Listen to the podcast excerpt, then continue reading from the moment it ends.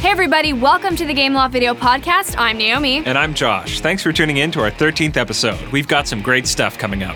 Coming up this month, we have a brand new contest in which you can win a new car. Plus, Tom Clancy's Rainbow Six Shadow Vanguard for the iPhone is almost here, so we went out into the field to meet with some interesting people.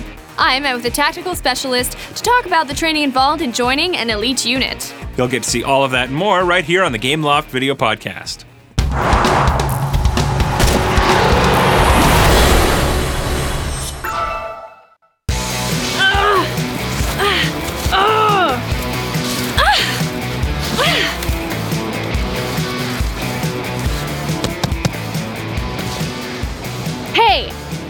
Some help here. Kid, I'm trying to win a new car. Ah, it's a Gameloft contest. You're not allowed to win a car. You work for Gameloft. What? Are you serious? Oh, man!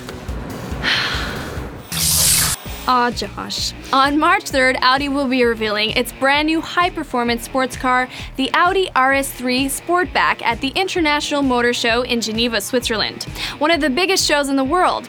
To celebrate the occasion, Gameloft is releasing Asphalt Audi RS3, a unique game on the App Store that allows you to drive the model for free. But what's really cool about the new app is the contest we're having, with a grand prize that's unheard of in the video gaming world.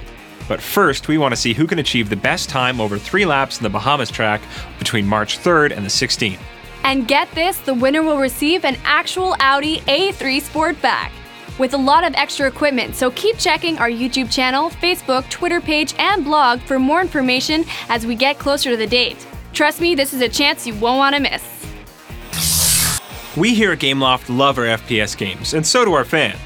But in order to perfect the tactical combat system in games like Rainbow Six, we often have to talk with consultants and experts. For this month's episode, we sent Naomi here to go speak with a tactical specialist about what it takes to join an elite fighting unit. It was really challenging, but lots of fun. So let's have a look. All right, guys, we're about to go into a top secret training center to meet with Operator X. And he's going to teach us a few tactical techniques and we're going to ask him a few questions. Let's check it out.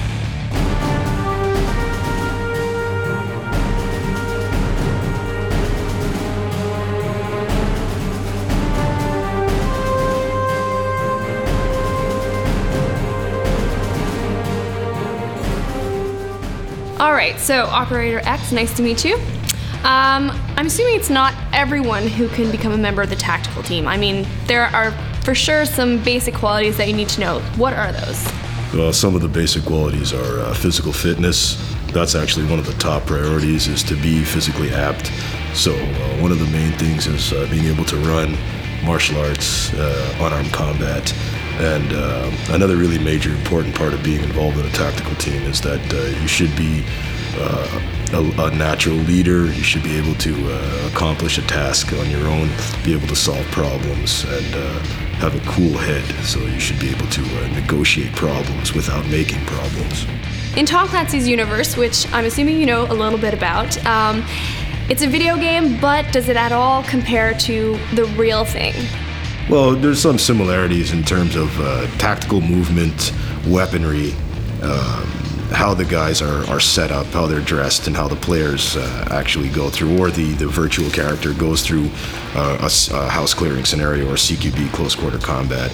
A lot of the stuff is very similar to what we do. It's just obviously it's virtual versus the reality of wearing 80 pounds of equipment and sweating and you know your glasses fogging up and stuff like that. You won't have that problem sitting on sitting down playing the game. You get to have more fun. For someone who plays video games, does that at all help in developing qualities that you might need to join a tactical team?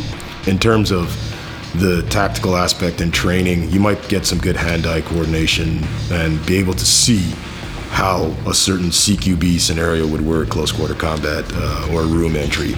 But you'd really have to train the physical aspect and the equipment and actually learn it. I don't think a game would actually train you. Right, You but can it'll have- just give you an idea. Yeah, you can have a lot of fun on the game and get certain ideas, just like books. But you really have to join the unit and go through the selection process and uh, see where you're at by the time you pass or fail. Depending. Secondary weapon. Good. Excellent. Nice. That's what I'm talking about. You're an operator. Rainbow Six is coming to the App Store, and some of you may have already seen the teaser trailer we released a few weeks ago. The iPhone game is based on a combination of the storyline from the original PC version of Rainbow Six from 1998, as well as missions from later games such as Rainbow Six Vegas. The iPhone version also features entirely new and updated graphics, using the forefront of technology to bring you the best looking game possible. Now, I'm sure many of you guys are wondering if Rainbow Six for the iPhone will feature any multiplayer. Well, we're happy to announce that there will in fact be 10 player multiplayer mode with 5 different maps, as well as 3 player co op. There's also a single player campaign with 11 different missions to undertake, including a rich storyline that's been updated to fit the current geopolitical context. Well, that's it for episode 13 of the Gameloft Video Podcast. Thanks for watching. Be sure to follow us online via our blog, Twitter page, Facebook account, or YouTube channel. But don't worry, we'll be back next month with more previews and exclusives. We'll see you then, right here on the Gameloft Video Podcast. Bye, everyone. Ah, oh, Josh. On March 3rd, Audi will be releasing its brand new. What was it bad? High performance. All updated on Facebook. Unlocked on Facebook. On the Facebook. Do you go on the Facebook? do you have an account on the Facebook? Yes, I do. Hey, who's that guy? What's he doing in the frame? Let's do this. I don't know. Like an animal? That's right. You know, just have a